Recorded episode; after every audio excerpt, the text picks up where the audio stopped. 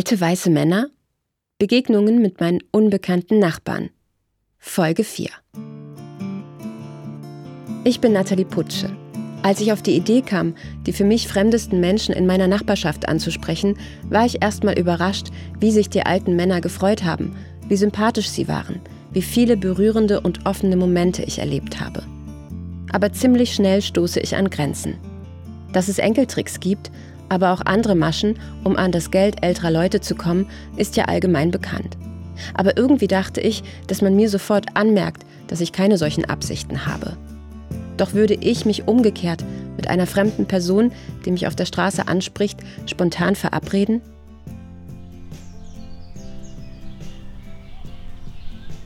Einen großen älteren Mann mit weißem Bart und Zahnlücke sehe ich öfter bei meiner Hunderunde durchs Viertel.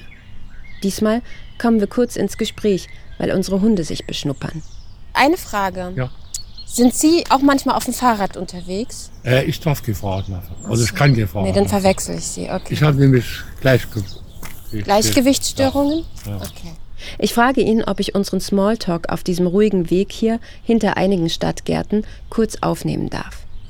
Dazu sagt er ja. Ich laufe auch manchmal so komisch. Ja, So schwankend? ja, ja. Ja, Das ist einfach, weil man da Nee, Gleichgewichtsstörungen dann irgendwann ja ich hat. hatte einen Tauchunfall. Ein Tauchunfall?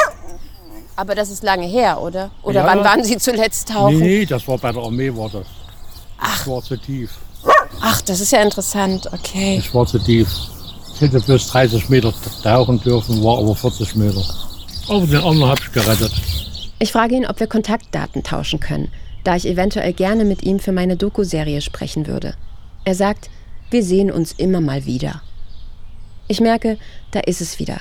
Das Misstrauen, das mir in der letzten Zeit bei meinen Gesprächsversuchen öfter begegnet ist. Oder vielleicht die Sorge, sich einer fremden Person gegenüber zu öffnen. Ich kann es verstehen. Und damit weiß ich jetzt schon, dass es mit diesem Mann bei dem kurzen Gespräch während der Hunderunde bleiben wird. Vielleicht ist das Projekt doch zum Scheitern verurteilt. Dann sehe ich ein paar Tage später ein interessantes Duo auf der anderen Straßenseite. Ein alter Mann mit seinem Rollator und ein sehr junger, der ihn begleitet. Ich spreche die beiden an. Auch hier gilt, ich folge keiner Dramaturgie. Ich weiß nicht, ob der alte Mann namens Robert ein interessanter Gesprächspartner ist. Ich lasse mich überraschen.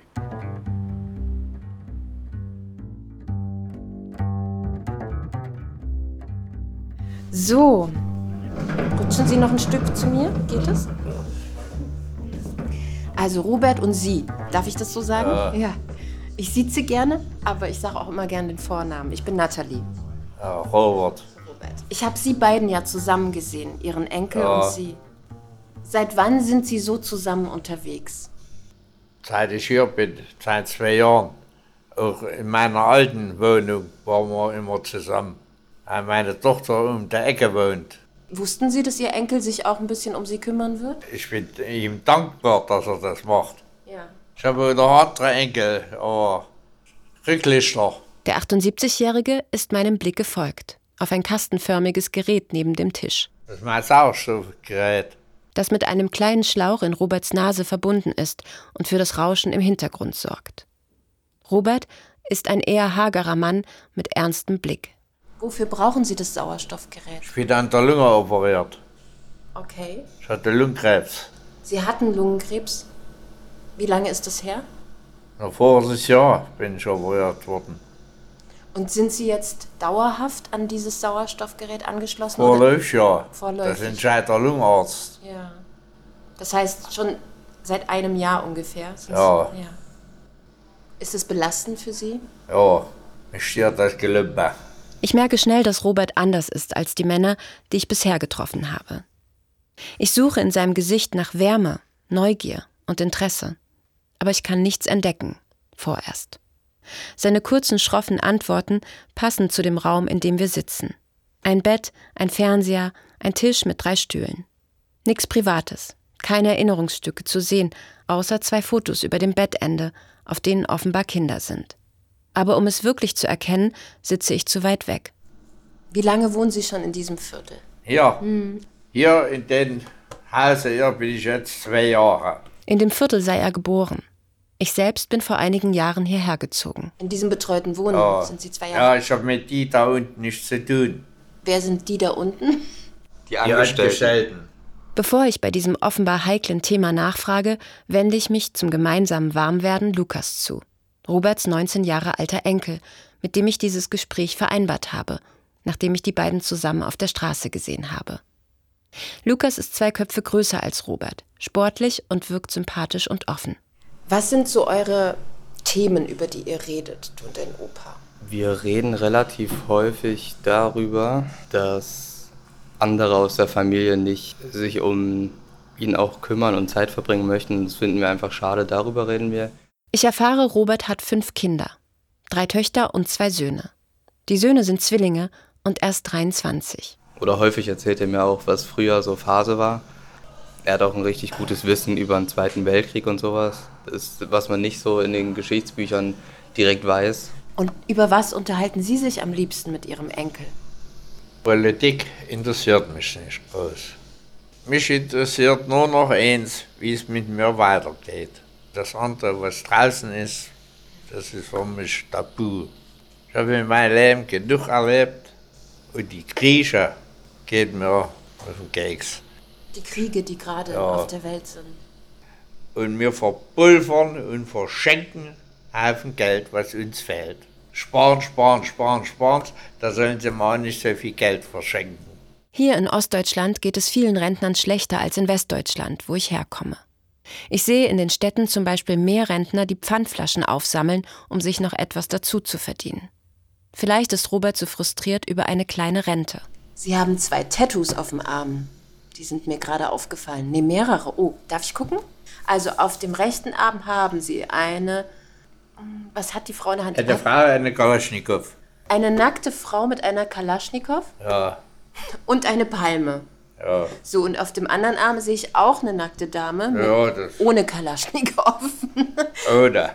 Wieso diese Tattoos? Können Ja. Sie mir erklären, bitte? Das war während der Armeezeit. So alt sind die Tattoos. Ja, Ich meine, die sehen auch alt aus, das gebe ich zu, weil die 66. 66. Ja. Die sehen alt aus, weil die sind so verblasst. Ja. Am liebsten wäre ich froh, wenn ich es nicht hätte. Heutzutage meinen Ja. Für meine Tätowierung musste ich zehn Tage im Bunker bei der Armee, weil das verboten war, tätowieren. Ja. Und heute latschen sie hier mit so Haufen Tätowierung auf der Straße rum. Also, nee, für Teufel. Sie halten nichts eigentlich von Tattoos und sind aber selber tätowiert, oder wie? Tätowierung stammt von den Seefahrern. Und die war doch nie auf der See. Waren Sie auf der See? Nee. Ich unterhalte mich noch nicht mal eine halbe Stunde mit Robert und urteile normalerweise nicht vorschnell, aber auf mich wirkt er bis jetzt wie das Paradebeispiel eines älteren Mannes mit Groll auf alles und jeden. Ich taste mich weiter vor. Hören Sie eigentlich noch Musik? Also die Lieder kennst du da heutzutage schicken, das ist das gottverdammte Englisch. Was haben Sie früher gern gehört? Musik. Was war wichtig?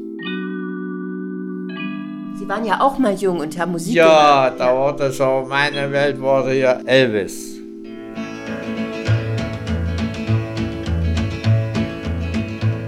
Well, that's all right, Mama. That's all right for you. That's all right, Mama. Just any way you do it, that's all right. That's all right. That's all right, Das sei während der Armeezeit gewesen. Ich kann mir Robert gut als jungen Mann vorstellen, noch mit Träumen und Idealen. Voll im Saft, wie man so schön sagt, vermutlich rebellisch und mit Visionen für die Zukunft. Ich kann mir auch gut vorstellen, dass einiges zusammengekommen ist, außer Alter und Krankheit, was ihn zu diesem vorwurfsvollen alten Mann hat werden lassen. Wie lange waren Sie in der Armee? Drei Jahre. Regulär wollte ich an die Grenze. Hatte ich mich freiwillig gemeldet. Und bei der Nachmusterung, da hieß es, nein, ich komme nicht zur Grenze, weil ich Verwandtschaft ersten Grades im Westen hatte. Und ich wollte ja bloß die Grenze, ich wollte ja abhalten. Aber das hat nicht funktioniert. nee, geändert hat sich gar nicht. Und geändert hat sich gar nichts, sagen Nee. Sie. Geld regiert die Welt. Was würden Sie sich denn wünschen, was die Welt regiert? Gesellschaft. Was ist wichtig? Wenn ich den Gesundheitsminister sehe, da geht mir schon die Galle hoch. Da wird lieber der Patient ausgenommen, als mehr Geld reinzustecken, um dem auch noch ein schönes Leben zu ermöglichen. Schaltet sich auch Lukas ein. Der war mal eine Woche in einem Altenheim wegen der Kur nach dem Krankenhaus. Und da war ich auf der Station vom Altenheim. Da ist es noch schlimmer als im betreuten Wohnen. Da saßen die Patienten einfach mit einem leeren Blick in dem Gang rum und haben einfach nur ins Leere gestarrt. Als ich sowas sage wie, Sie sind ja zum Glück jetzt hier im betreuten Wohnen, sagt Robert, dass ihm das Zimmer hier gekündigt wurde. Kannst du es mir erklären, warum dein Opa angeeckt ist mit dem Geschäftsführer des betreuten Wohnens? Also wo liegt das Problem? Also das Essen war miserabel, auch aus meiner Sicht. Also da gab es manchmal so Hühnchenbein, dann Kartoffeln, vielleicht noch Sauerkraut dazu, aber ohne Soße. Also sehr trocken alles, weil besonders alte Menschen, die können ja nicht mehr so gut kauen und alles und da braucht man eigentlich auch eine gewisse Konsistenz. Aber wenn das dann so trocken ist die ganze Zeit, da können die das schwer schlucken, geschweige denn überhaupt essen. Und es ging wohl um eine Sache, die er nochmal unterschreiben hätte müssen, wo er sich geweigert habe. Er wollte nicht sofort nochmal was Neues unterschreiben, deswegen kam dann der Geschäftsführer hierher, hat ihn angeschrien mit den Worten, ja, warum unterschreiben Sie das denn nicht? Warum machen Sie denn immer so Probleme und sowas? In dem Gespräch, wo ich mit dabei war, wo uns erklärt wurde, warum er denn gekündigt wurde, wurde gesagt, dass er angeblich Gästen, die hierher kommen, erzählt, wie schlecht es hier läuft. Und jetzt haben Sie angedeutet, Sie sind gekündigt worden hier im betreuten Ah ja, Wohnen. Mit den Pfefferkopf. Von dem Pfefferkopf. Okay. Und wieso können Sie trotzdem noch hier wohnen? Der Geschäftsführer des betreuten Wohnens habe die Zimmer auch nur angemietet. Rausschmeißen kann er mich nicht. Alt werden ist bestimmt nicht einfach, vor allem wenn schwere Krankheiten dazukommen, wie bei Robert. Auch wenn Roberts Situation sicher nicht einfach ist, seine Bitterkeit erwischt mich kalt. Was haben Sie beruflich gemacht? Bierbrauer.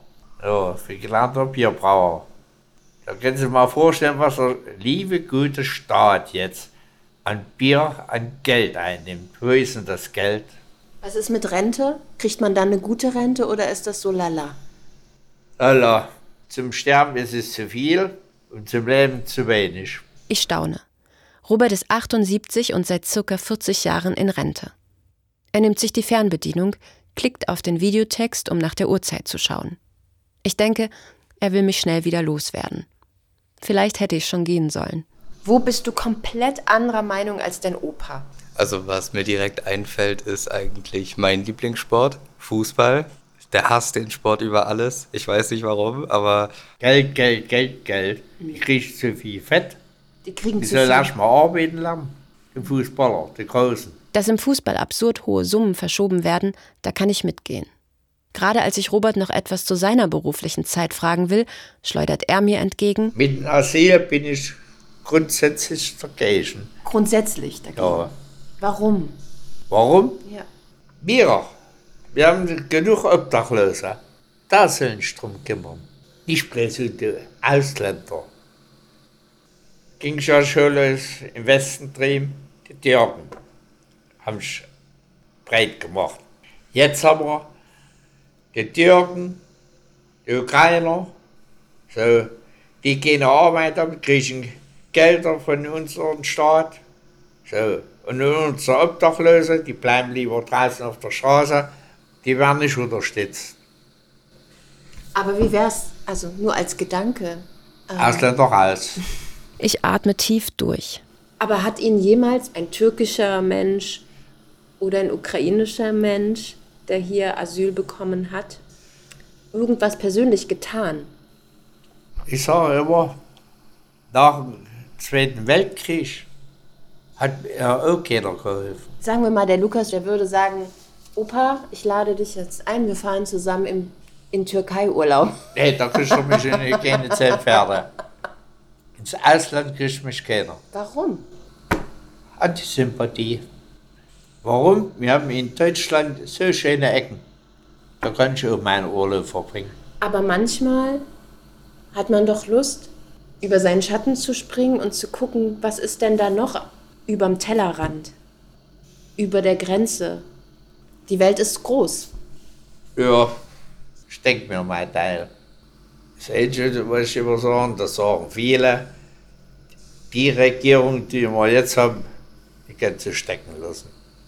Solange wie die Grenzen offen sind, gehe ich zu keiner Wahl. Alles in mir weigert sich, bei diesen Aussagen überhaupt weiterzusprechen.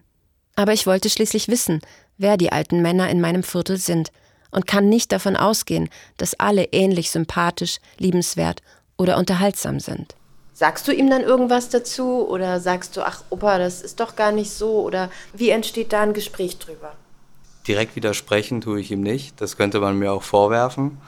Wenn ich hier bin, dann artet das auch nicht so aus, dass wir da die ganze Zeit über Politik reden. Ich denke, das ist sehr, sehr falsch rübergekommen.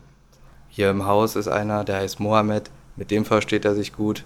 Der hatte einen Freund, ähm, mit dem hatte er sich gut verstanden. Dann von meinem Cousin die Freundin, die ist Inderin, mit der versteht er sich auch richtig gut. Das Einzige, was ihn stört an der Ausländerdebatte, ist nur diese Politik, nicht die Menschen an sich. Ich glaube das Lukas sogar. Und irgendwie verstehe ich auch, dass er versucht, die Aussagen von Robert zu relativieren. Wie authentisch kann ein Bild von jemandem sein, mit dem man nur wenige Stunden gesprochen hat? Dennoch, wenn ich an all die anderen Roberts da draußen denke, mit ähnlicher Einstellung, dann macht mich das wütend und traurig zugleich. Ich hoffe, dass mal die ganzen Rentner auf die Straße gehen. Und so wie es jetzt ist, so schlimm war es noch nie. Ich habe eigentlich nicht mehr so richtig Lust auf die Unterhaltung, aber vielleicht ist es der Ehrgeiz, noch ein Gefühl in Robert zu entdecken. Ein Hinweis, dass noch etwas Freude oder Liebevolles in ihm steckt, das sein Enkel offenbar sehen kann, ich aber noch nicht. Ich versuche es. Liebe. Was war wichtig?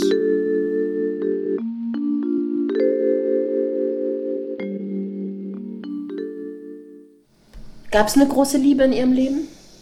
Ja, meine erste Wie Frage. heißt die oder wie hieß die denn? Elisabeth. Zum ersten Mal wird sein Gesicht weich, seine Augen glasig. Ich fühle mich fast als Gewinnerin in einem Wettkampf. Ist das Lukas Oma oder? Ja, aber da war ich noch in der Grundschule, als ich in der fünften Klasse war oder sowas. Da ist sie gestorben. Vermissen Sie die Elisabeth jetzt heutzutage manchmal? Vermissen, freundschaftlich wäre es doch, ja, ja, vermissen. Robert hat schon wieder zugemacht. Das, was ich kurz als weich in seinem Gesicht wahrgenommen habe, ist wieder für eine Mischung aus Skepsis und Versteinerung gewichen. Sind Sie hart zur Außenwelt geworden im Laufe Ja. der Jahre? Ja, ne? Misstrauisch? Misstrauisch. Äh, durchs Krankenhaus äh, immer, ja, da, da stuft man ab. Stumpft? Ja, Sind Sie ein Eisblock geworden? ja. Manchmal möchte man ja noch Frieden mit sich selber machen. Das wäre egal. äh, Vater oder Burschen. Also, Ich will von Roberts Enkel Lukas wissen, ob er gewusst hat, dass Robert so über sein Leben denkt. Mir fällt jetzt schon auf, dass er nicht oft lacht oder traurig ist, aber wenn ich hier bin oder wenn die anderen noch hier sind, dann ja doch, dann kommt schon ein Lachen eigentlich. Oder dann merkt man schon den Stimmungsumschwung, da ist er schon glücklicher. Ein zähes Gespräch. Trotzdem fand ich es wichtig, auch dieses Gespräch in meine Serie mit reinzunehmen. Es gibt eben auch alte Menschen wie Robert, die man als unangenehm empfindet. Ich kann mir nicht nur die Rosinen rauspicken, wenn ich wirklich wissen will, wer die alten Männer in meiner Nachbarschaft sind. Aber zum Glück gibt es eben auch noch all die überraschenden, schönen Momente in den anderen Folgen. Wie zum Beispiel im Gespräch mit Lothar, der 92-jährige Mann aus Folge 1, der noch mal frisch verliebt ist, in Hannah. Wenn wir beide jünger wären, 20 Jahre jünger, hätte ich sofort gefragt, willst du mich heiraten? Also das steht fest. Oder der 86-jährige Rolf aus Folge 2, der nach 50 gemeinsamen Jahren frisch verwitwet ist, mir aber zeigt, wie er das Leben trotzdem noch wertschätzt und seinen Hobbys und täglichen Aufgaben nachgeht. Ah, das sind alles Goldfische? Alles Goldfische. Der älteste ist vor Jahr gestorben. Woher wissen Sie, dass das der älteste war? Das, ne, weil das mein erster war. Ja. Zehn Jahre alter Goldfisch hatte der auch einen Namen. Das ist Felix. Der Felix. Der Felix war das dann. Ach, wie süß. ja.